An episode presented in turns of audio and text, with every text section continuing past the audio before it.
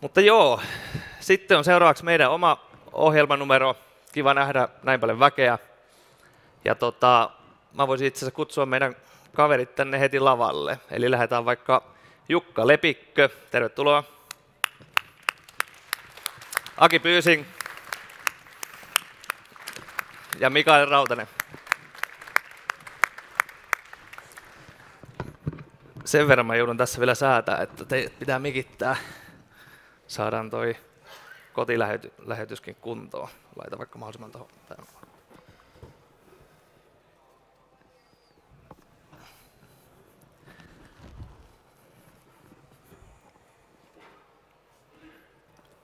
se mahdollisimman ylös.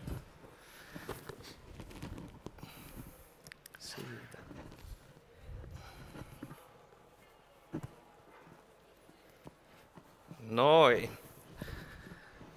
Niin nyt pitäisi tulla kotikatsomoihinkin sitten äänet. Tota joo. Elikkä, elikkä. Nyt meillä olisi tässä vajaan tunnin setti paneelikeskustelu jututetaan kavereita vähän, missä me markkinoilla mennään ja vähän jotain osakepoimintojakin varmaan koitetaan kalastella. Ja tota, niin kuin näette, niin Oksahari Jukka ei ole paikalla, mutta Kaima Lepikkö on. Eli Jukka oli kuumessa, tuli eilen illalla myöhään viesti, että ei ikävä kyllä pääse. Toivo paranevansa, mutta ei päässyt paikalle, mutta sitten onneksi meidän ykköspikki pääsi paikalle, että laitettiin Jukalle viestiä ja hän jousti sitten, että pääsi tulemaan, vaikka tasalta alkaa oma esitys tuolla toisella lavalla. Mutta että kiitos siitä. Kiitos. Ja tota, tota. Oikeastaan kaverit tunnetaan, eli Jukka on tosiaan Nordnetilta, Aki on meidän sijoitustiedosta ja Mikael Indersiltä. Koitetaan saada, on varmasti vähän erilaisia näkemyksiä nyt jengissä, että on tradeaajaa ja analyytikko ja sitten en tiedä mikä Aki on. Aki on jotain siitä välillä. niin, niin, niin katsotaan, katsotaan mitä keskustelua saadaan aikaa. Mutta tota, jos lähdetään maalaamaan isoa kuvaa ihan alkuun, niin tota, Jenkeissä ollaan tällä hetkellä aika lailla all time high, tai ollaan. Suomessa ollaan aika lähellä sitä. On noussut tosi pitkää. Niin onko tämä jatkuuko tämä ikuinen nousu, onko jokin nyt toisin vai miltä markkina näyttää? Aloittaako vaikka Mikael sieltä? Joo, no ikuinen nousu ei olla ikuisen nousun äärellä, ei ikuisesti jatku tämä, tämä nousu, nousumarkkina. Tota, mikä on toisin? No keskuspankit on sekoittanut tätä peliä aika, aika paljon, että tästä on vähän vaikeampi ottaa sen takia Selvää. Ehkä mä itse sijoittajana niin en nyt ole mitenkään karhuna ja lähdössä pois markkinalta, mutta tiedostan sen riskin ja sen skenaarion, että, että tota, tässä voidaan kohta kääntyä alamäkeenkin. Että lähinnä, lähinnä pyrin niin pitämään jalat maassa, jalat maassa ja, ja tota, tuntosarvet pystyssä. Mm-hmm. Mitäs Akilla on näkemyksiä tilanteeseen? No joo, siis tämä on tosiaankin ajat on silleen toisin, että tämä korkonäkymä on poikkeuksellinen vuosikymmeniin, mutta tai sanotaan kyllä tämä nousu on niin satojen vuosien perspektiivillä jatkuu ikuisesti, mutta nyt on kyllä ilmassa sellaisia hälytysmerkkejä, että tällainen, tällaista pienyhtiöistä, mitkä on niin ollut pitkälti mun spesialiteetteja, niin niissä on hintasensitiivisyys kadonnut kokonaan, että se ei, että nyt niistä jo puhuu täällä Jarkko Ahokin puhui täällä eilen isommalle salille kuin mitä on tässä.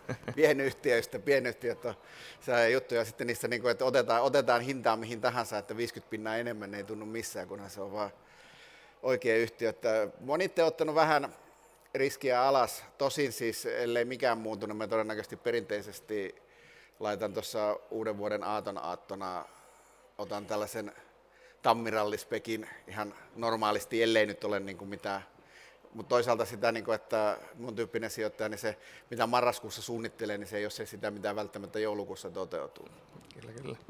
Voin itse jakaa tuonne, eli huomannut sen, että mäkin olen pienyhtiö spesia- spesialisti tietyllä tapaa, niin ei ole oikein ollut ideoita viime aikoina. Ei ole hirveästi, että, että mitä ostaa. Toisaalta en mä silloin niin kuin, en mä niitä ostoideoita lähde etsimällä etsimään, että silloin mä vaan oon, jos ei ole niitä ideoita. Mutta sen on huomannut, että viime, viime kuukausina tuntuu, että kaikki yhtiöt on paljon hyviä yhtiöitä, mutta ne on aika täyteen hinnoiteltuja pääasiassa. Mm-hmm.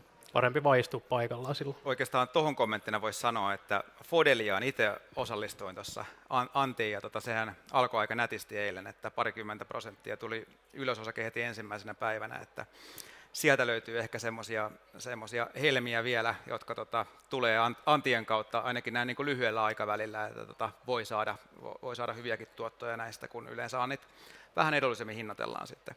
Kyllä, itse asiassa jokainen listautuminen tänä vuonna kannattanut osallistua sijoittajan. Se on erittäin hyvä markki. Vaikka listautumisten määrä on ollut pieni, niin laatu on ollut hyvä ja hinnoittelussa on pysytty järkevällä tasolla. Joo.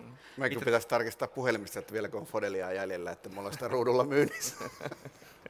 Joo. Mitä tulee ylipäätänsä tuohon tota, markkinaan, niin voisin sen verran kommentoida, että kun itse katson niin treidaajan linssien läpi hyvin lyhyellä aikavälillä, että se on varmaan vuosi on niin kuin pisin periodi, mitä katson taaksepäin, ja sitä trendiä sitten sen periodin aikana. Niin oikeastaan mua ei haittaa, että mihin suuntaan markkina menee, että mä pyrin tekemään rahaa sekä nousevissa että laskevissa markkinoissa, että siinä mielessä sille ei, ei ole tota mitään merkitystä näin niin kuin treidaajan näkökulmasta, mutta tiedostan sen tilanteen kyllä, että nyt ollaan nähty jenkkitasolla äh, pisin nousukausi ikinä, suurin tota, nousumarkkina ikinä noin prosentuaalisesti laskettuna, että Jenkkien S&P 500 on osinkojen kanssa noussut nyt semmoinen 470 prosenttia 2009 pohjista. Ihan hurjia lukemia, että se kannattaa myös muidenkin sijoittajien tiedostaa, että riskit on, on koholla, mutta riski on myös se, että markkina jatkaa vielä kaksi vuotta ylöspäin ja nähdään oikein kunnon nousukliimaksi vielä. Joo, siis se ei ole mitenkään poissuljettu vaihtoehto, että se on yksi, se on yksi skenaario ja ihan realistinen, että tässä on tullut aika monella surupuseroa, jotka 2014 totesivat, että nyt tämä on noussut liian pitkään ja odotelleet sitä sitten niin käteisposition kanssa. Olisin ollut tietysti aikaa remontoida asuntoa ja sellaista. Kyllä, ehdottomasti. Että varmaan viimeisen kahdeksan vuotta on joku ennustanut laskua ja tota, kukaan ei ole vielä oikeassa. Että tosiaan niin kuin todettiin, niin eilen ollaan viimeksi tehty all time high jenkeissä. Anteeksi, tänään ollaan tehty all time high jenkeissä myös. Kyllä. Joka päivä tehdään uusia huippuja, että jokainen on ollut väärässä tähän mennessä. Sitten kun tämä tulee alas, niin ne pahanilmalinnut kyllä tulee kertomaan, että me tiesin. kyllä, kyllä. Tuota, tuota, tuossa kun Jenkeistä puhuttiin olla all time highs, niin mitä te olette mieltä tästä kauppasodan tilanteessa on varmaan yksi, yksi merkittävä tekijä kuitenkin, mikä vaikuttaa markkinoihin. Ja tota, siinä ollaan vähän soudettu ja huovattu edestakaisin. Ja tota, niin tuleeko se jonkunlainen ratkaisu ehkä ennen vaaleja? Kerääkö Trump siitä jotain pisteitä vaaleihin vai mitä, tota, niin kun, miten näette tilanteen? Missä ollaan ensi vuonna? Tota, mä voin aloittaa vaikka. Mä itse tota näkisin, että tämä kauppasota-uutisointi on ehkä vähän ylimitotettu. Että joka päivä näkee otsikon, että pörssi nousi, koska ollaan optimistisia kauppasodan takia. Tästä kun lasketaan, niin ollaan pessimistisiä kauppasodan takia. Et, äh, ihan niin paljon se ei ehkä tuonne kursseihin vaikuta, kun, kun tota, nämä taloustoimittajat tuntuu olettavan, koska jostain se pitää aina se päivän uutisotsikko Joo. ottaa, ja se on tällä hetkellä helppo paikka ottaa tätä sieltä kauppasodan puolelta.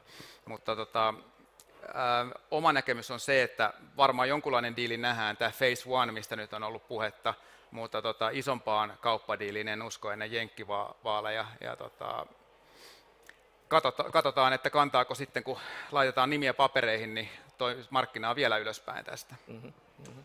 Tämä on valitettavasti Jukka pääsi aloittaa, koska olin sanomassa sama, että tämähän on juttu on se, että puhuvat päät on, kun aina niiden pitää keksiä CNBCille tai tahansa se, että minkä takia tämä nyt tapahtui, niin se oli nyt sitten tämä, kun Trump twiittasi jotakin, ja joka, vaikka nyt pitäisi olla kaikille eh, tätä seurannalle selvää, että se nyt niin kuin twiittaa ja joskus siellä on mukana puoli sanaa totuuttakin, että ei se pitäisi sille markkinoita heiluttaa niin paljon, kun ne väittävät sen heiluttavan, eikä varmasti heilutakaan. Ongelma on se, että ei ole, ei ole oikein vaihtoehtoisia sijoituskohteita ja sitten niin kuin lopulta niin kuin hermot hermot on ostajilta pettänyt ja sitten joudutaan repimään oltaimaan hintoihin niitä osakkeita, kun ei ole mitään muualle sitä työntää. Tämä on niin kuin ollut se enemmän kuin se, että, että ja siinä kauppasarassa on tapahtunut yhtään mitään, paitsi että se on pikkuhiljaa kiristynyt ja lisäksi välissä Trump on twiittailu. Että mitään ei ole tapahtunut ja se, että mitä siinä tapahtuu, niin se on tietysti silleen, kuin, että mutta voidaan sitä tässä hetken aikaa arvailla, mutta että emme kyllä sitä tiedä. Mm. En osaa ennustaa kauppasotaa itse sijoittajana keskityn sellaisiin asioihin, mitä pystyn paremmin ennustamaan ja toki huomioon. Eli silloin tullaan siihen, että niin kuin yhtiökohtaiseen analyysiin ja yhtiön tason ennustamiseen. Toki pyrin sijoittajana huomioimaan sitten, että miten eri skenaariot mahdollisesti vaikuttaa niihin yhtiöihin, mitä itse omistan salkussa. Hmm. Kyllä, kyllä. Tästä voitaisiin oikeastaan mennäkin vähän niin kuin aasisiltana takaisin Suomen pörssiin ja Jukka nosti esiin toin, tuota, listautumiset ja niiden hyvät tuottokeissit. Ja tuota, toinen osapuoli taas, tai vastapuolella, että ollaan ostettu aika paljon pörssejä Suomesta pois. Niin tota, minkälaisen boomin te tämän ympärillä näette, tai mistä tämä johtuu, että ollaanko, niin kuin, ollaanko aliarvostettuja osakkeet vai onko jostain muusta kyse? Ei täältä kai yksi pörssi on ostettu pois. Jotain yhtiöitä sitten Korjataan näin, että yhtiöt ostetaan pörssistä pois, joo. niin tota, olisiko Mikaelille siihen jotain näkemystä, että onko tällä halvat? No ehkä se on tämä suhdannetilanne tietysti, mikä, mikä vaikuttaa. Ää, toki kyllä niin kuin arvostustasotkin vaikuttaa siihen, eli jos kohdeyhtiöllä on todella korkea suhteellinen arvostus, niin se suojaa sitä yhtiötä yritysostokohteeksi tulemiselta. Eli jos nyt vaikka Revenio Group olisi puolet halvempi kuin tänä päivänä, niin se olisi ostettu varmaan moneen kertaan jo pois, ja me oltaisiin juhlittu moneen kertaan, jes saatiin 40 prosentin preemio ja, ja tota, marssittu iloisena pankkiin. Eli, eli toki arvostustasot suojaa yhtiöitä yritysostokohteeksi joutumiselta. Isossa kuvassa se on ihan tyypillistä, että syklin ja suhdanteen tässä vaiheessa, niin, niin tota, yritysostoaktiviteetti lisääntyy ja toisaalta kun ma- maailmassa on liikaa rahaa ja se hakeutuu eri kohteisiin, niin, niin tota, varsinkin kiinteistöyhtiöissä ollaan nähty se, että se on sinne puolelle hakeutunut yritysostojen muodossa. Kyllä, kyllä. Ja kyllä ne on se arvostustasot nyt toki ovat Suomessa myöskin alhaiset ja se on juuri niin kuin Mikael sanoi, että sen takiakin niitä ostetaan, ostetaan pois, mutta se ei myöskään sitten tarkoita sitä, että välttämättä tarvii vedellä ranteita auki siitä, että niitä ostetaan pois, koska viimeisten tietojen mukaan siinä saa sitten osakkeita vastineeksi taas rahaa, jolla on uudelleen sijoitusongelma, mm. joka on sitten taipuvainen hakemaan pörssiin. Että, että kyllähän se siis niin kuin jokainen silleen, on härkien juhlapäivä, kun ostetaan mikä tahansa yhtiö pois, vaikka oli se sitten niin kuin vaikka itsellä sitä lappua ei olisikaan, koska se raha on hyvin taipuvainen tulemaan sinne pörssiin ja sehän ei voi olla enää siinä, mikä lähti, lähti listalta, mutta tämä on nimenomaan toinen on se, että hintasensitiivisyyden osittainen katoaminen ja sitten kun yhtiötä ostaa listalta, nämähän ovat olleet perinteisesti sellaisia orgioiden viimeisten päivien viimeisiä no, niin kuin ryhmäkivoja, että se on, että kyllä meillä paljon sellaisia perinteisiä vaaranmerkkejä on ilmassa, mutta että sitten toisaalta keskuspankit painaa edelleenkin koko ajan hirveät kasat rahaa ja pääomasijoittajat lupaa sijoittajille 15 pinnaa ja netti epätoivoisesti, että mistä ne löytäisi jonkun, mistä ne saisi neljä pinnaa, jonka ne voisi vivuttaa 80 pinnaa, että ne saisi sen 15, että se on siinäkin oma hommansa. Kyllä, kyllä.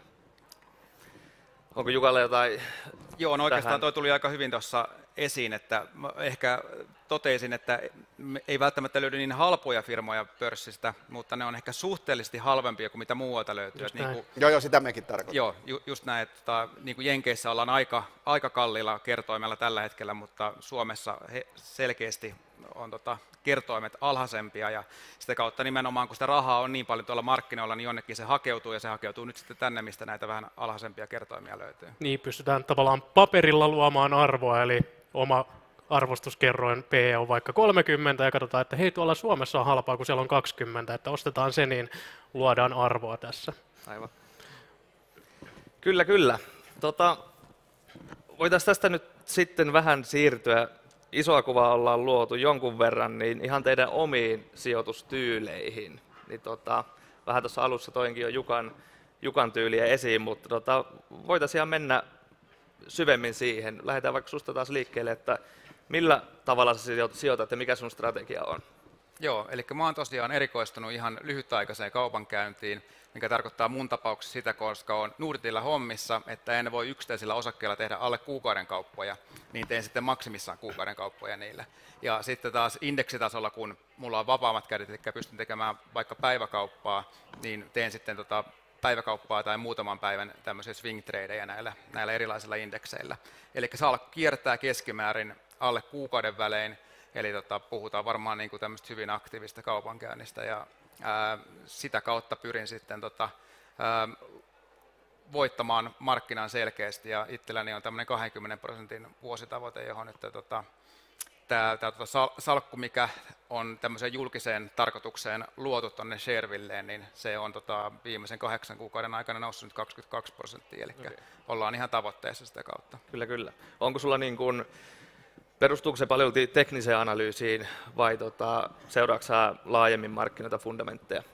Mä seuraan aika laajasti nimenomaan niin kuin makrokuvaa ja pyrin sitä kautta myös ennakoimaan sitten mahdollisia käänteitä, mutta tärkein indikaattori mulla on nimenomaan niin kuin teknisen analyysin puolella. Ja tota, se, seuraan erilaisia niin kuin trendistä kertovia indikaattoreita. Se on mulle tärkeintä tunnistaa se, että markkinat voi olla kolmessa eri trendissä, joko nousutrendissä, laskutrendissä tai liikkuu sivuttain. Mm. Ja pyrin sitten tunnistamaan paikkoja ja sitä kautta ostaa nousutrendissä olevia osakkeita tai shortata laskutrendissä olevia osakkeita. Kyllä, kyllä sulla on aina markkina olemassa. Että niin kuin... Joo, nimenomaan, että se on oikeastaan parasta tässä tyylissä, että vaikka oltaisiin pahassa karhumarkkinassa, niin pystyn hyötymään sitten tosiaan niistä laskevista hinnoista siellä. Kyllä, kyllä. No mennään sitten vaikka Akiin seuraavaksi. Lyhyesti sun, sun tyyli sijoittaa. No siis mulle arvoliberaalina kelpaa tietysti kaikki, mutta toisaalta mulla sitten tälle vakava rajoite, että mun pitäisi ymmärtää se kohde, joka sitten viekin sitten listayhtiöistäkin valtaosan pois, että pitäisi ymmärtää, mitä se tekee ja miksi, miksi sitä voi ottaa. Eikä mulla ole, en ostaessa, niin ajattelin sitä pitoaikaa, mä oon silleen fundajätkää tälleen pohjimmiltani, eli katselen niitä fundamenttihintoja, ostan sellaista, mikä tuntuu halvalta ja sitten kun se tuntuu kalliilta, niin sitten irrotan. Että tällaisia vuoden 1995 jälkeen en ole varsinaisesti tällaisia lyhyen aikavälin tradeja tehnyt kun ihan silleen vahingossa, että sattuu ostaa jotain ja sitten se yllättäen nousee hirveän, mitä nyt ei osannut, mutta että en ole koskaan oikein keksinyt sitä, että minä me tietäisin jotenkin paremmin kuin joku muu, että mihin tämä markkina nyt tänään tai huomenna tai ensi viikolla menee. Yritän ostaa vaan halvalla ja sitten koittanut niitä kalliilla sitten. Ei nimenomaan ajatus ei ole niinkään välttämättä, että kalliimmalla myydä, vaan sitten kun se on suhteellinen hinnoittelu on sitten muuttunut niin, että, että se tuntuu tuntuu kalliilta, mutta lähtökohtaisesti tietysti sitten, että jos tässä osuu, niin sitten ne menee ikään kuin kalliimmalla, mutta ei ole mitään ongelmaa sitten myydä myöskin tappiolla, jos analyysi osoittautuu arveluttavaksi, niin kuin se mulla kyllä valitettavasti on monta kertaa osoittautunut. Mm-hmm. Kyllä, kyllä. No miten sitten Mikaelin, sä oot analyysitalon toimitusjohtaja, niin tota, varmaan aika luonnollista, että fundamenttiin perustat sun sijoitustyyli, mutta ehkä sitten mielenkiintoisempaa, että Käytätkö koskaan niin perstuntumaa sun sijoituksissa, että niin kuin jotain tällaista mutua tai fiilistä omissa päätöksissä? On niissä aina pieni, pieni perstuntuma mukana. Ja, ja tota, pieni, tavallaan mä oon analyytikkona oppinut sen, että ihan kaikkia asioita ei sinne niin kuin Excelin ja numeroiksi pysty kääntämään. Ja, ja toisaalta kun lukee ja tulkitsee yhtiötä ja, ja siis mun sijoitusfilosofia on se, että mä syvennyn todella syvälle siihen kohdeyhtiöön ja pyrin ymmärtämään sen, sen todella huolellisesti ja, ja, ja sitten hahmottamaan, että onko se ää, ali- vai ylihinnoiteltu. Mutta se, että kun pääsee siihen yhtiön niin kuin pulssille hyvin, oppii tuntemaan yhtiön johtoa, lukemaan yhtiön johtoa, niin, niin siellä on se tietty mututuntuma usein, mitä, mitä tota, mikä sitten tuo sen niin kuin, lisämausteen ja erottavan tekijän siihen, siihen että ilman muuta semmoista tiettyä intuitio analyytikollakin pitää olla, että ei tämä ole pelkkää niin kuin Excelissä numeron pyörittelyä. Kyllä, kyllä, joo. Tota, seuraavaksi minua kiinnostaisi mennä ihan niin kuin teidän omistuksia, että mitä niin kuin on, mikä tällä hetkellä teidän mielestä on hyvä kohde. Jukka, Jukka käy niin lyhyttä aikaväliä, niin tota, jos sulla jotain on heittää lopuksi, voit heittää, mutta lähdetään vaikka niin kuin Mikaelista liikkeelle, että mitkä on tällä hetkellä sun niin kuin kolme isointa omistusta ja pieniä perusteluja niille? Suurimmat omistukset, oikeastaan salkun tukijalat, niin äh, vahvoja omistajarvoa luovia kasvuyhtiöitä, äh, Revenio Group, peliyhtiö Remedy ja QT Group. QT Group ja Talenom neljä, en ole ihan varma kumpi on kolmas ja kumpi neljäs, QT Group ja Talenom. Kaikki erittäin laadukkaita yhtiöitä.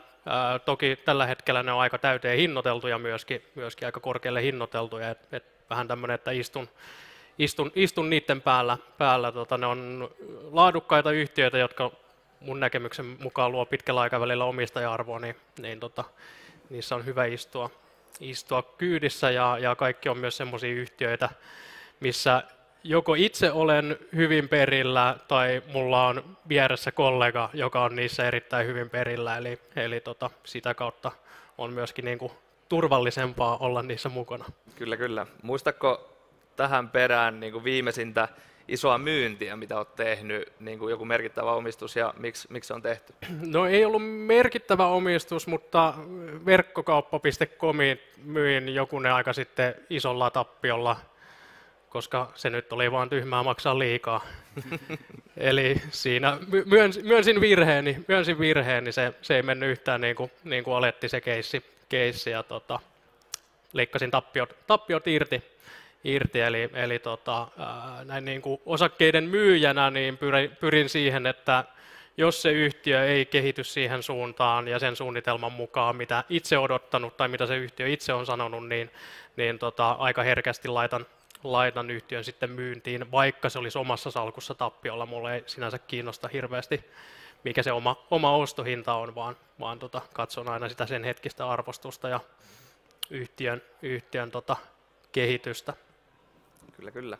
Että punainen väri ei saa yhtään enemmän kiintymää osakkeeseen kuin vihreä väri, että niin kuin pystyt myymään tappiollisiakin ihan mielellään pois. Kyllä, ja, ja se on yksi tärkeimpiä asioita. Se, se on hirveän vaikea oppia, mutta, mutta tota, sen niin psykologinen, että kun on tappiolla, niin, niin onhan se aina kivempi alentaa keskihintaa kuin, kuin tunnustaa virheensä ja myydä, myydä mutta, mutta tota, mä pyrin katsoa sitä aina niin kuin puhtaalta pöydältä, pöydältä sitä tilannetta. Ihan samalla kuin analyytikkona, jos sä oot ollut ostosuosituksella osakkeessa, joka on tullut koko ajan alaspäin, niin, niin tota, sulla on semmoinen psykologinen taakka siinä, vaikka sun pitäisi analyytikkona aina katsoa puhtaalta pöydältä, kun sä lähdet laatimaan uutta analyysiä suositusta, niin ihan sama, sama sijoittajana joka päivä katson sen puhtaalta pöydältä, että haluanko mä olla tässä mukana vai en. Kyllä, kyllä.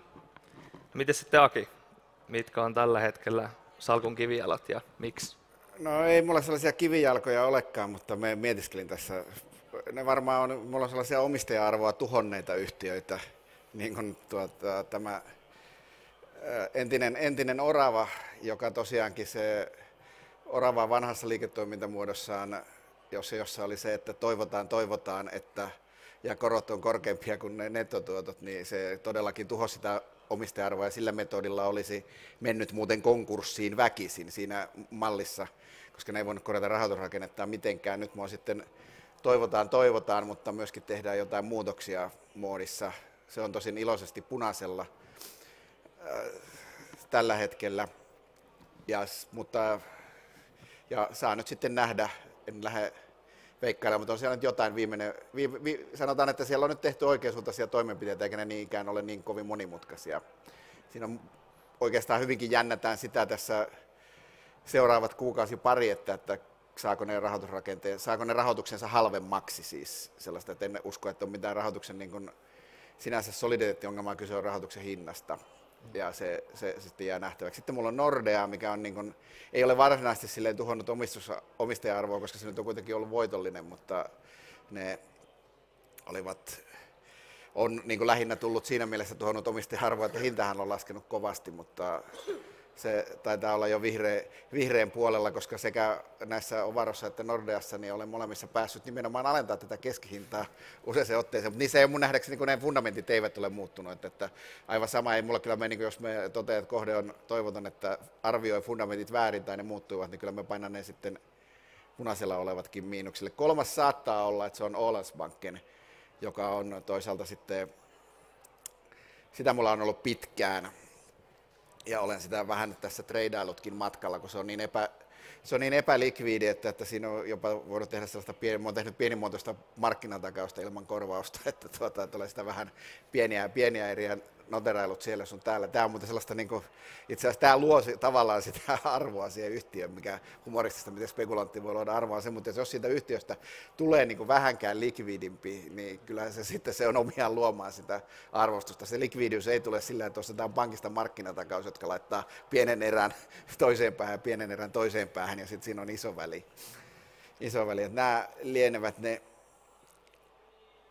kolme suurinta. Sitten tuossa jos kysyt seuraavaksi samaa, että mitä on myynyt, niin hiljan pitkään mulla on ollut Dovre, jota olen siinäkin päässyt monta kertaa alentamaan keskihintaa, niin se sitten siitä ostettiin myyjä myyjä, niin, sanottu, niin sanottu myyjäpaine pois, eli että kaksi isointa omistajaa myyjä, jonka jälkeen se osake sitten nousi viisi, yli 50 prosenttia tavallaan, että missä ei ollut, mikä taas sitten ei niin kuin mielestäni perustunut mitenkään fundamentteihin, vaan että tällaiseen ihan intoon seurata Kyösti kakkosta, mm. joka oli siinä pää, pää, pääosassa, jolloin minä sitten tein silleen, että, että käy, myin kaikki mun oman napin takana olleet loppujen lopuksi sitten markkina oli hirveän likvidi, että en olisi niin kuvitellutkaan, että noista sitten, että mulla oli sitä vähän enemmän kuin mitä tavallaan likviditeetti salli, että, että kun niin kuin mielellään yrittäisin niin kuin pitää sellaisen position, että sen pystyisi myymään niin kuin että vaikka mulla Nordea on paljon, niin mä pystyn myymään sen yhdessä päivässä ilman, että hinta oikeastaan juurikaan liikahtaa. Olasmankkinia tähän nähden vähän liikaa, mutta se Dovrea oli niin kuin silleen, että, että mä olisin saanut sen itse omilla myynneillä niin tuollaisen 15 pinnaa päivässä alas ihan helposti. Että, Joo. Että, että se oli niin kuin silleen, että siinä on harvoin, noissa epälikvideissä osakkeissa sitten harvoin myöskin tulee yleensä edes paikkaa se, että koskaan pystyt myymään. Että mm. tässä nyt sitten oli ja toisaalta sitten, ei mulla ole, jos se, jos se hinta valuu taas takaisin alas, niin mä saatan hyvinkin palata Dovren omistajaksi. Että ei se, mun filosofia mukaan kaikilla on kuitenkin hintansa, että mä koitan niin kuin väistellä tällaista kuitenkin yhtiöihin rakastumistakaan, että, että ei siinä, vaikka yhtiö olisi miten omistaja-arvoa luova, niin on sille joku hinta, jossa mm. se on ylihintainen joka tapauksessa, että vaikka olisi minkälaiset velhot siellä takomassa,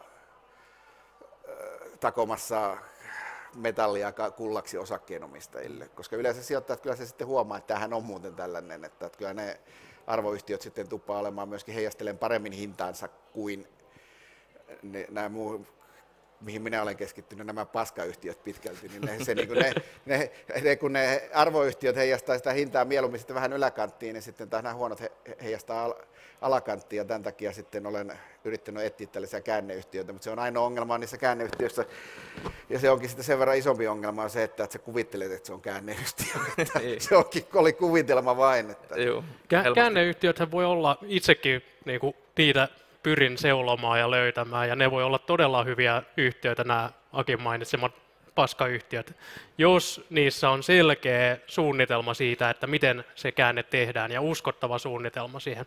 Silloin mä itse niin kuin analyytikkona kiinnostun, varsinkin jos sen uskottavan suunnitelman lisäksi on myöskin jotain konkreettista näyttöä, että se käänne, käänne etenee. Mutta sitten samaan aikaan, jos se strategia on toivo, toivotaan, toivotaan, niin, niin tota, toivo ei ole strategia, eli, eli silloin, silloin kannattaa pysyä erossa. Sitä mä mietin, että mitä sä siinä Ålandsbankenissa näet? Mä näen sen, että nämä nimenomaan isot pankit ovat, siellä on paljon tyytymättömiä asiakkaita, kun taas sitten pieni pankki voi saada markkinoista. Se on, siis, se on ottanut koko ajan omaisuudenhoidossa, se on saanut puolustettua korkokatettaan hämmästyttävän hyvin, siis paljon paremmin kuin kuvittelinkaan, tai rahoituskatetta. Sitten se on, sen hoidossa olevat varat ovat koko ajan pikkuhiljaa hivuttautuneet ylöspäin, eli että siellä ei ole siis niin selkeästi, niin kuin, vaikka toki siitä on tullut siitä, että markkina on ollut hyvä ja markkina on ollut ikään kuin hyvä kaikille, niin se on, ja sitten näin se, että, että siellä on myöskin vahva, vahva omistaja, joka, niin kuin, joka ei välitä pörssikurssista tämä tuon taivaallista, joten jos siellä olisi niin kuin sellainen yksi iloinen IR-kaveri, joka levittäisi ilos, ilosanomaa, niin se saattaisi hyvinkin kurssi olla niin kuin reippaasti, reippaasti korkeammalla, että mä oikeastaan vähän odottelin, ei me siis niin aikanaan sen kanssa hautaan luultavasti mennä, mutta ihan silleen näitä nykyisiä, kun se, se, se, treidaa, se treidaa suurin piirtein omassa pääomassa ja takoo yli 10 prosentin oman pääoman tuottoja, niin onhan se sitten tälleen niin kuin ankeina aikoina, tai ankeina aikoina, mutta tuota, tälleen ollaan huolissaan taloudesta ja sitten pörssikurssista, niin se on sellainen, että siinä on erittäin mielestäni hyvä tämä äh, Jukka Gustafssonin toppari, eli että se ei paljon, paljon ota, vaikka tulee minkälainen kauppasota, niin se ei paljon siitä ota osumaan, että se ei ole millään, millään lailla syklinen, että siinä on silleen paljon pikkasen markkinaosuutta lisää, erittäin tarkan markan perään oleva pääomistaja, joka, jolla on paljon näyttöä arvon luomisesta, tosiaan paljon jo ikääkin, mutta vielä tuleva. Ja se on silleen, niin että mulla on isot omistukset, niin kuin nämä kaikki on, niin siinä ei ollut vientiyhtiötä eikä teknologiayhtiötä sen takia, että mulla on 52, joten mun täytyy pelata puolustuspeliä, että se on nuorten miesten homma olla rintakaarella siellä kovissa arvostuksissa ja toivoo, että nämä generoi arvoa kovastikin lisää. Miten sitten Jukka, onko, sun, tota, onko sulla yhtään pidemmän aikavälin keissejä sun salkussa vai onko se vähän päivätreidausta sun homma? Ei, mulla on strategiassa oikeastaan niin lukee, että maksimissaan kuukausi, ne on maksimissaan kuukauden vetoja sitten. Että Joo. indekseissä, jenkki-indeksissä etenkin, niin on ottanut nyt niin long-puolen tradeja viimeisen parin viikon aikana pelkästään, että ei yhtään shorttitradeja. Ja no, yllättäen kaikki on mennyt plussalle, koska tota, ollaan menty vain ylöspäin koko ajan. Kaikki pienet korjausliikkeet on ollut ostopaikkoja tällä hetkellä. Mm-hmm. Ja osakepuolella Microsoft on ollut viimeisin firma, mistä luovuin sitten salkussa. Että se oli kuukauden Microsoftin yksi tota, johdannainen ja 80 prosentin tuotto tuli siinä. Kyllä, kyllä. Mites tota, ennen kuin mennään, voidaan tuosta Jukan kanssa jatkaa vielä S&P 500 vähän niin kuin myöhemmin ja sen, sen analysoimisesta, mutta tota, jos nopeasti vaikka Aki ja Mikael tuosta oman salkun, siis niin kuin, että paljonko käteisenä, paljonko sijoituksessa tällä hetkellä. Se kertoo mun mielestä aika paljon enemmän, miten näkee itse markkinan kuin mitkään puheet. Parikymmentä prosenttia käteisenä, loput osakkeessa. No, siis mulla on ehkä sijoitusaste osakkeisiin lienee joku 30 pinnaa, mutta mun normaali sijoitusaste on mieluumminkin 120, että mulla on lottolimittejä, lottolimittejä aina käytössä, että, että sanotaan, että ajelen kyllä tavanomaista matalammalla, se, paljon, paljon tavanomaista matalammalla. Kyllä, kyllä. Mäkin voisin oikeastaan tuohon kommentoida, että näkee tämän niin kuin trade-ajan eron tämmöisiin pidemmän jänteen sijoittajiin.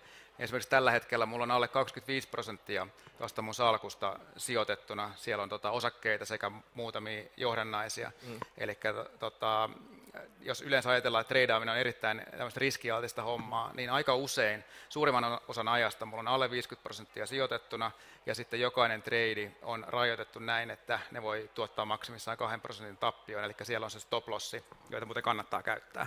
Mm. Mikä se on?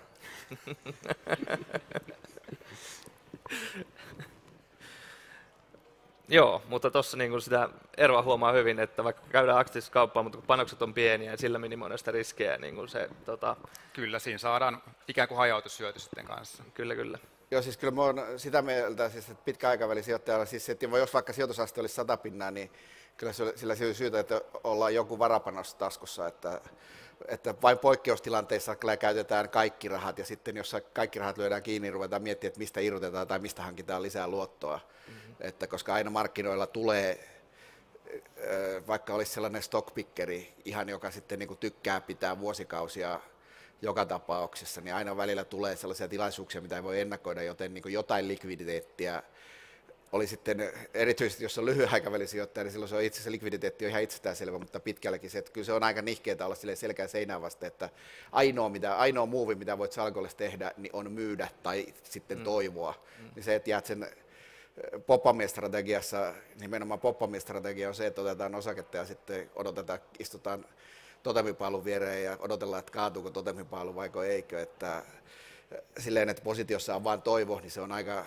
synkkä hetki. Mm. Kyllä, kyllä. Joo, aika menee sen verran joutuin tässä jutellessa, että tota, voitaisiin oikeastaan lähestyä tota meidän viimeisintä osiota, ja tosiaan Jukalla alkaa tuossa tasalta oma show, niin koitetaan päästä hänet sitten jossain välissä karkaamaan, jos meillä muille jatkuu vielä jutustelu. Mutta tota, öö, me mietittiin, että sitä jokaiselta jostain osakkeesta vähän näkemystä ja miten tilanne menee heidän mielestään tällä hetkellä. Ja tosiaan Oksaharju piti tulla meille tähän paneeliin ja hänelle oli omat kysymykset. Sitten tuli Jukka, vaihtui tähän, niin nopeasti alettiin miettiä, mistä, mistä me jauhettaisiin. Sanoin, että S&P 500 voisi olla semmoinen mielenkiintoinen sulle jauhettavaksi. Ja tota, se on periaatteessa looginen, hyvä susta aloittaa, luo vähän pohjatasoa, se kuitenkin korreloi tännekin aika vahvasti niin osakkeisiin. Niin tota, miten, avaa vähän näkemyksiä, missä mennään? Joo, eli tosiaan minkä takia mä teen kauppaa tämmöisellä indeksillä, niin se luo tosiaan tota, sitä hajautushyötyä siinä mielessä, että mulla ei ole tämmöistä yrityskohtaista riskiä ollenkaan. Eli ikään kuin positiot pystyy olemaan pikkasen suurempia sen takia, että ei ole niin suurta pelkoa siitä, että tulisi joku tulosvaroitus tai joku, joku muu uutinen, joka tipauttaisi kurssia kymmeniä prosentteja. Sen takia mun mielestä on niin kuin hyvä sijoittaa myös tämmöisiin indeksipohjaisiin tuotteisiin ja ehkä käyttää hieman sitten vipua, vipua niihin sijoittaessa.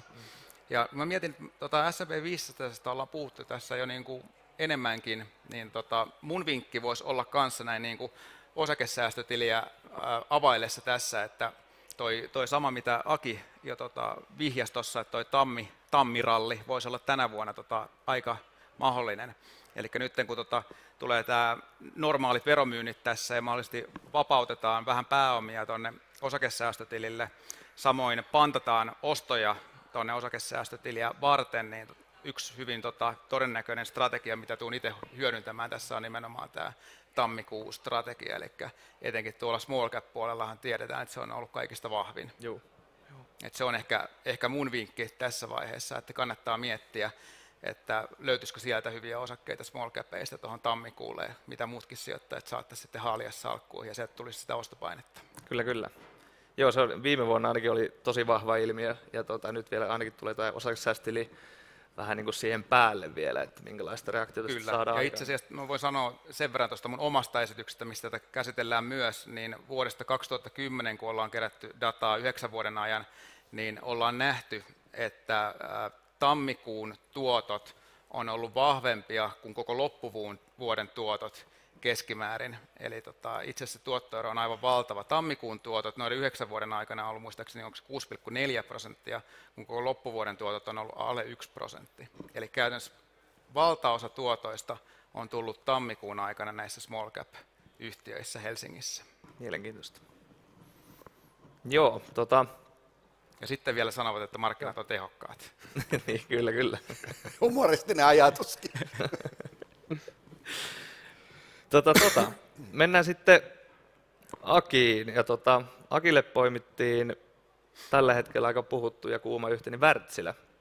Ja katsottiin, tai katoin tuossa, että Indersiltäkin tuli tänään, tänään tota raportti ja siellä oli tavoitehinta noussut 90 ja suositus tota, lisää puolelle vähennä puolelta. Ja tota, tosiaan kahden vuoden takasta huipusta on puolet tultu alas ja onko niin kuin laatuyhtiöleima riski alttiina vai onko, onko vielä hyvä yhtiö kyseessä, missä mennään? No siis siinä on, äh, ensin palaa vähän muinaishistoriaan, eli johonkin kesä-heinäkuuhun, kun toimitusjohtaja otti kantaa pörssikurssiin, mitä pörssiyhtiön toimitusjohtajan ei koskaan pitäisi tehdä, ja totesi, että tämä Wärtsilä on hirveän harva ja siitä halpa, ja siitä sitten noin kuukauden päästä tuli tulosvaroitus. Eikö se oli niin, että Wärtsilän osake ei ole siellä, missä sen kuuluisi olla? Joo. Ai Sehän niin, oli joo. tavallaan ihan oikeassa. Joo, kyllä joo. Se ei indikoinut, ei indikoinut varsinaisesti tätä, että sanatarkasti. Tosi siis siinä on Wärtsilässä on nyt niin kuin eväitä silleen, että, että siinä olisi niin kuin e- evätä tällaiseen ikään kuin ansaan astumisessa, koska tämä on nimenomaan Wärtsilä on silleen niin kuin perinteisesti hyvänmaineinen osake, jota kaikki ikään kuin ostaa, tykkää olla salkossa, että se on hienoa, että tekee, on kaasuvoimalaa ja rikkipesuria ja kaikkea tällaista seksikästä. Ja sitten ikävä, ikävä kyllä edelleenkin meillä on, tai ei ikävä kyllä, mutta ikävä kyllä heidän kannalta meillä on paljon sijoittajia, jotka katsoo nimenomaan jo, se fundamenttianalyysi on se, että se oli 20, nyt se on kympin. Kun se palaa 20, niin teen 100 pinnaa, jos ostan nyt kympillä.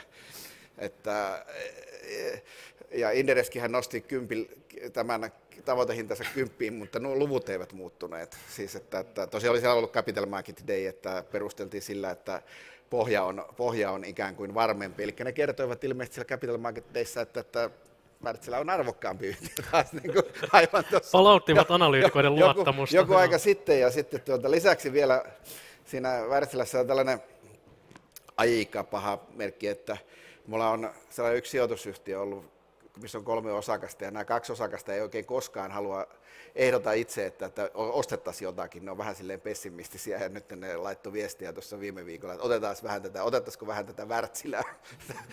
Tämä on niin kuin, että vähän, että jos sanotaan näin, että ei tämä niin paha ole, että jos Marko Erola ilmoittaisi, että se on ostanut osakkeita, mutta että, aika paha. Mutta siis, että kyllä mä kattelin sitä Wärtsilää, että kyllähän se niin kuin siis silleen, siinä on paljon hyviä, asio- paljon hyviä asioita, mitkä generoi. Siinä on pohjaa, mutta siinä on niin kuin pohjaa siinä asiassa, mutta että, että jos meille tulee täyden luokan kauppasota, niin ei se Wärtsilä sieltä kympistä yhtään mihinkään nouse. Että kyllä siinä on riskiäkin. Että näen ihan niin kuin siis sen tolleen järkevänä ostokohteena kyllä tällä hetkellä, mutta silloin Wärtsilä ostaessa se betsaat sen, sen puolesta, että ei ajauduta, ei ajauduta lamaa, ei tule, täy, ei tule kauppasota, ei laajene, vaan niin kuin mieluummin helpottaa.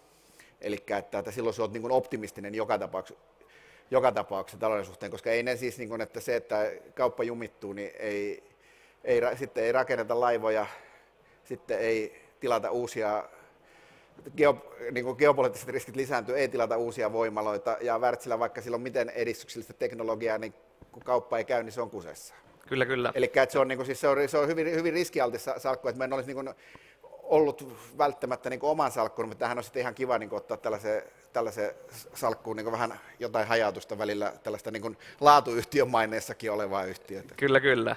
Tota, tässä vaiheessa mä joudun sen verran yleisöllekin kertoa, että Jukka joutuu lähteä. Mä lupasin viittavalle, hänet päästään tästä pois. Ajattelin, että jos olisi keretty kaikki mennä läpi ja vielä yleisökysymykset kuulee myös Jukalta. Joo, mutta... Joudun lähtemään kesken, mutta siirryn toiselle lavalle. Kiitos Jukka sulle. Tuli paikkaamaan meidän paneelia, niin saatiin vähän värikkyyttä tähän hommaan niin kuin eri, eri näkökulmista. Mutta tota, me voidaan tässä jatkaa vielä noin kymmenisen minuuttia, niin käydään vielä Mikaelin poiminta läpi ja sitten voidaan, tota, yleisö voi miettiä kysymyksiä valmiiksi, mitä voisi esittää, esittää heille ja sitten kuullaan, mitä kaverit vastailee. Mutta tota, Mikaelille otettiin luonnollisesti Nokia. Niin tota, Joo. Paljon tapahtumia ja vieläkö johtoon luottoa piisaa vai missä, missä mennään? Kyllä mua ottaa päähän se Nokia. tota, Mä ajattelin, että tilanne on pari näkökulmaa. Tilanne on vähän se, että Nokia on markkina-arvo tippunut sinne luokkaa 18 miljardia. Nokiassa on ihan arvokkaita palasia, eli patenttisalkku, sen pystyy hyvin hinnoittelemaan noin 12 miljardiin. Siellä on softaliiketoiminta, jonka voi hinnoitella 6 miljardiin. Se tarkoittaa sitä, että Nokian verkkobisneksen saa tällä hetkellä ilmaiseksi siinä markkina-arvossa. Eli tätä kautta niin kuin osien summasta voisi ajatella, että laskuvaraa ei enää hirveästi ole, ja sitten jos Surin puheet pitää paikkansa ja se verkkobisnes elpyy, ja ne ongelmat, mitä Suri on puhunut, että ne todella on väliaikaisia ja ne korjaantuu, niin nousupotentiaalia on ihan merkittävästi, se on helposti parissa vuodessa 6 euroa menee, menee se osake. Tästä näkökulmasta ihan kiinnostava. Sitten toinen näkökulma on se, että yhtiö polttaa kassaa, se ei ole todistanut vielä, että se pystyy tekemään kassavirtaa, sillä voi olla aika mahdollisesti siellä alla niin kuin isompiakin rakenteellisia ongelmia, joiden korjaamiseen menee todella pitkän aikaa vielä, ja tästä tulee tämmöinen niin kuin useamman vuoden korpivaellus, ää, jolloin siinä osakkeessa taas ei ole niinkään, niinkään nousuvaraa tai, tai tota, ehkä, ehkä vielä pikkasen laskuvaraakin. Nämä on ehkä ne niin kuin, kaksi, kaksi näkökulmaa, minkä välillä mä tällä hetkellä ää, tota, tasapainoilen. Jos saadaan merkkejä siitä, että että tota, tuo verkkopuolella saadaan hommat kuntoon ja se lähtee paraneen, niin, niin sit siinä kyllä pitää niin kuin nopeasti iskeä, iskeä kiinni siihen osakkeeseen. Se pitää mainita Nokian iloksi, että luojan kiitos, kilpailutilanne on se, että tuolla langattomissa verkoissa on enää kaksi merkittävää kilpailijaa.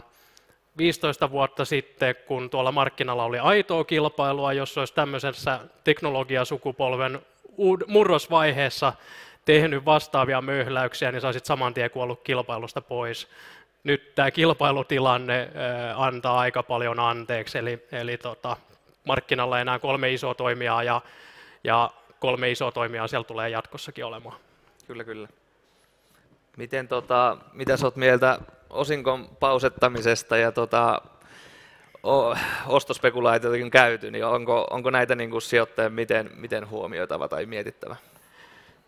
Joo, se oli jännä se, että laitetaan osinko pauselle ja sanotaan, että tämä on meidän osinkopolitiikan mukaista, kun oli rakennettu sijoittajille profiilia, että me ollaan hyvä osingonmaksaja, vakaa osingonmaksaja, ja sitten se laitetaan tauolle, niin, niin kyllä se oli vähän semmoinen isku, iskuvasten kasvu. Ja toki mä ymmärrän sen, että nykyinen tilanne nykyinen tilanne tuota, sitä vaatii ja, ja siinä mielessä ihan, ihan oikea päätös, mutta, mutta tota, ää, on se niin kuin sijoittajille pieni, pieni tota, slap in the face ja toisaalta siinä ei pysty sitten sijoittajat hän pystyi tukeutumaan siihen, että no Nokiassa siinä hetki menee, että markkina lähtee elpymään ja, ja, ja Nokia pääsee hyvään iskukuntoon, mutta tässä odotellessa me saadaan kuitenkin 5 prosentin osinkotuottoa, niin pystyy vähän niin kuin tukeutumaan siihen. Nyt me ei pystytä enää siihen osinkoon tukeutumaan, kun se on, se on laitettu laitettu pausille. olla rahaa siihen osingon maksamiseen. Kyllä.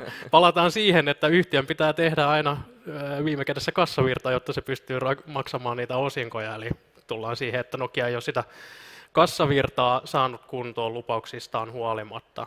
Ja mitä tulee noihin ostospekulaatioihin, niin, niin tota, palaan ehkä siihen mun osien summa näkemykseen, eli, eli tota, kyllä me tuolla niin kuin kolmen euron tasolla aletaan olemaan siinä sillä tasolla, että, että väkisinkin joku alkaa kiinnostumaan, että hei, jos tämän, jos tämän pilkkoisi eri osiin, niin, niin tota, tästähän voisi saada ulos mitattua aika merkittävästi nykyistä, nykyistä arvoa suuremman, suuremman tota, hintalapun. Kyllä, kyllä. Et Nokiallahan on kuitenkin, se on hyvä muistaa, että vaikka siellä on niin kuin mobiiliverkoissa on, on ne ongelmat tällä hetkellä ja siellä tietysti on todella kriittinen teknologiasukupolvi käynnistymässä, missä Nokia vähän kompuroi.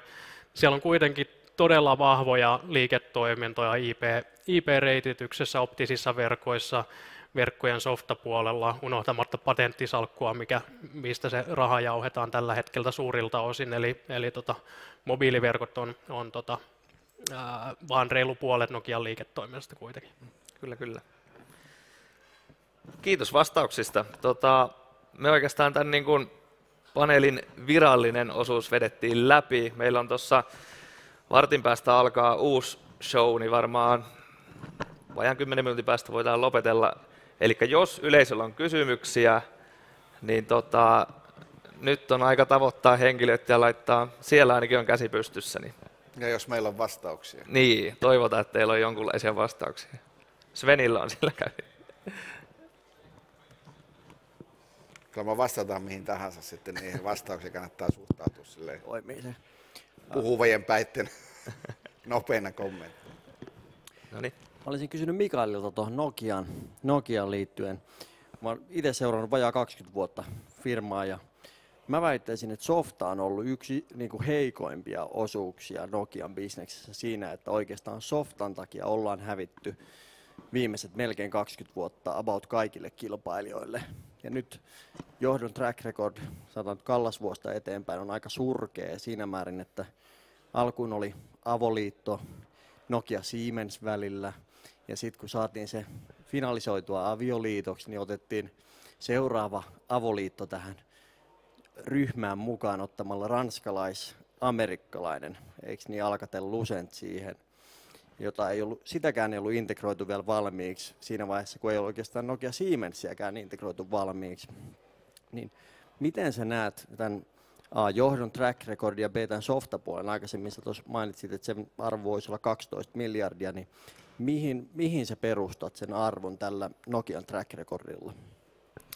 Eli se softa-liiketoiminta on noin 6 miljardia ja se perustuu siihen, että se liiketoiminta tekee luokkaa 600-700 miljoonaa liiketulosta vuodessa tällä hetkellä ja, ja tota, telekom-ohjelmistoyhtiöitä hinnoitellaan tuolla kympin tasoisilla kertoimilla tällä hetkellä.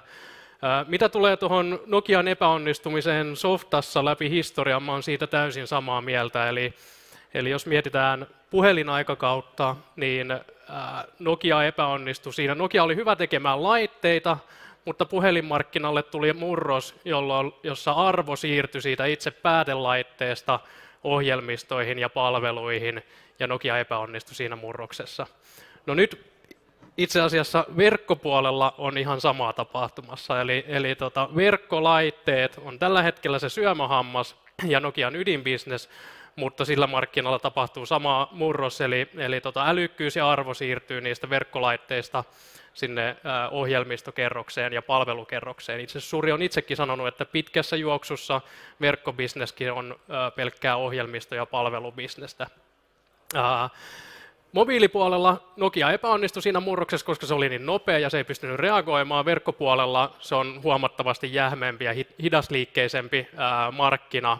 Siitä on puhuttu jo vuosien ja vuosien ajan tästä murroksesta. Se tapahtuu hitaasti ja siinä tavallaan tämmöinen isoki, isoki yhtiö pystyy sitten niin kuin, sopeutumaan, sopeutumaan siihen ja uskon, että että tota, se ei tule olemaan samanlainen tämmöinen Kodak moment ää, siinä, siinä bisneksessä, mitä se oli älypuhelin bisneksessä, mutta ilman muuta semmoinen trendi, joka on Nokialle enemmän, enemmän uhka kuin mahdollisuus. Mitä tulee näihin fuusioihin, joo, ne on olleet erittäin, erittäin kivinen tie. Toisaalta tämä markkina on konsolidoitunut kymmenistä toimijoista näihin jäljellä olevaan kolmeen toimijaan ja jonkun on ollut pakko olla joko, joko ostamassa tai, tai ostettavana. Itse olen iloinen siitä, että Nokia on ollut verkkopuolella se toimija, joka on ollut, ollut tota, ostamassa ja pysynyt, pysynyt itsenäisenä eikä ollut ostettavana. Kivuliaita integraatioita, mutta, mutta tota, nyt siellä on jäljellä enää kolme toimijaa ja ollaan siinä tilanteessa, että kenenkään ei tarvitse ostaa ketään eikä kukaan voikaan ostaa ketään, niin, niin tota, nyt tämä markkina on kilpailullisesti vähän stabiilimmassa vaiheessa. Eli olisiko se onnellisempi, jos Nokia, nyt olisit, on, olet onnellisempi, koska Nokia on kolme euroa listalla, kuin että jos olisi seitsemän euroa sun Nokia ostettu pois jossain vaiheessa? Näin suomalaisena on ihan tyytyväinen, että Nokia on ja, ja Nokia-analyytikkona myöskin. Mä saan leipäni siitä, että mä analysoin no niin, Nokia. Sitten vaan kättä pystyy, jos tulee lisää kysymyksiä. Siellä on yksi ainakin.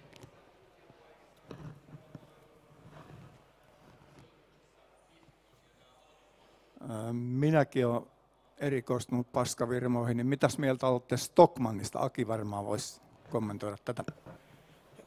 Joo, siis Stockmannin ongelmat ovat sille hyvin tunnettuja. Itsekin pitkäaikaisena Stockmannin kanta-asiakkaana, niin olen tähän ongelmaan törmännyt, eli että en minä siellä enää käy ollenkaan niin paljon kuin aikaisemmin, että ennen vanhaa menin sinne ja ostin kaiken kerran pari vuodessa, mitä nyt mitä tarvitsi. Että siinä arvoahan on kiinteistössä tällä hetkellä. Kiinteistössä ja Lindeksissä pitäisi olla enemmän arvoa kuin mitä siellä velkoja on, ja sitten pitäisi jäädä osakkeelle vähän enemmän, mutta en minä, me, on, me en ole kyllä keksinyt reittiä, miten ne sen tavaratalotoimintansa niin oikeasti saisivat kannattavaksi, eivätkä ne sitä kyllä itsekään ole oikein keksineet, tai siis sen yle, yleensäkään niin te, tekemään jotain arvoa, ja miten kauan ne sitten jaksaa jatkaa tällä, niin kuin tällä hetkellä? Se on nimenomaan omistaja-arvoa tuhava yhtiö, mutta tämä oli siinä mielessä hyvä kysymys, että kyllä se Stockmannia on tarkkailut ja tarkkailut ja tarkkailut ja onnekseni vain tarkkailut, koska se olisi juurikin sellainen tyypillinen yhtiö, mitä mulla hyvinkin saattaisi olla, mutta sitten sen, että, että kuinka kauan ää, annet, niin kuin suomenruotsalainen pääoma antaa sen tehdä tappiota ja hyväksyy, hyväksyy sen, että miten pitkälle ne on valmis menemään, niin sitä siihen en ole sitten vielä oikein halunnut ottaa kantaa, kun ei siellä ole oikein, ei ole vakuuttavaa tietä kannattavuuteen sen varsinaiselle tälle liiketoiminnalle keksitty. Ja jotenkin niin tuntui siltä, että ehkä ne ei sitten kuitenkaan laita sitä pääkonttoria lihoiksi. Joka olisi tietysti se polku, että se arvo realisoituisi nyt tässä ja tänään, mutta se ei myöskään vaikuta. Se näyttää siltä, että siinä potkitaan tölkkiä eteenpäin ja toivotaan, että löytäisi jostain jonkun ihmemiehen. Ehkä niillä on nyt siellä sellainen ihmemiesratia, joka laittaa sen kuntoon, ehkä ei, en tiedä. Vielä on aikaa yhdelle kysymykselle, jos, jos kysyjä löytyy. Siellä näköjään on. Joo, hei. Tämä Metso plus Autotech Happy End kysymys fuusio edessä? Joo, siis siihen voisi sanoa, että siihen ottaa, antaisi tällaisen hivenen niin kuin niksipirkkavinkin, että siinä olen niin kuin vastannut jossain keskustelupalvelullakin, joku kysyi tästä, että kun siinä se fuusio on tulossa, niin pitäisi katsoa sitä, että nimenomaan, että ei, on, monet on hassusti ollut ostamassa siis ikään kuin sitä toista firmaa tai toista firmaa, kun se on niin kuin se sama asia kuin fuusio, fuusioyhtiöt on, on tälleen fuusiosuhteet on jo joka tapauksessa laitettu kiinni, mutta että, ja se on tällaiset fuusiot tarjoaa usein niin kuin hyviä kaikenlaisia mahdollisuuksia, mutta se, että, että miten se kokonaisuus pelaa, niin se on tälle yksittäiselle yksit, yksinäiselle sudelle liikaa arvioitavaksi, eli että mulla ei ole kumpaakaan, sen takia mä toiveikkaasti vähän Mikaelin suuntaan katso, katsoinkin, että, että onko, te, onko jotain, jotain näkemystä tähän En näe niin teknologiasektoria pääasiallisesti seuraavana analyytikkona, en, en osaa ottaa konepajoihin kantaa. Itse asiassa no, muistelin se... tuossa just, että en ole yhtäkään konepajaa muuten omistanut yli viiteen vuoteen. No. Siis, siis se, se, että se fuusio, fuusio, fuusio vaikuttaa järkevältä. Siis mulla on kyllä ollut sekä Autotekkiä että Metsoa jossain erilaisissa vaiheissa, mutta nyt mulla ei ollut näiden kauppasotien pelossa, mulla taas ei ollut konepajoja muutamaan vuoteen. Oikeastaan niin siis Trumpin valinnan, valinnan jälkeen mulla ei ole olla konepajan konepajaa, koska mä oon tätä kauppasotaa pelännyt ja pelännyt, niin tuota, se, sen takia mä en ole ihan siinä kunnolla hengessä, mutta sen, sen verran katselin, että, että kyllä siinä niin bisnetoiminnasta logiikkaa logiikkaa oli, oli, oli, oli paljonkin, mutta että arvostukseen en kyllä lähde nyt sitten ottaa mitään kantaa. Joo, ei kai tässä muuta kuin aika lopetella paneelia. Kiitos kysymyksistä ja kiitos vastauksista. Ja tota, annetaanko panelisteille vielä isot aplodit? Kiitos. Kiitos.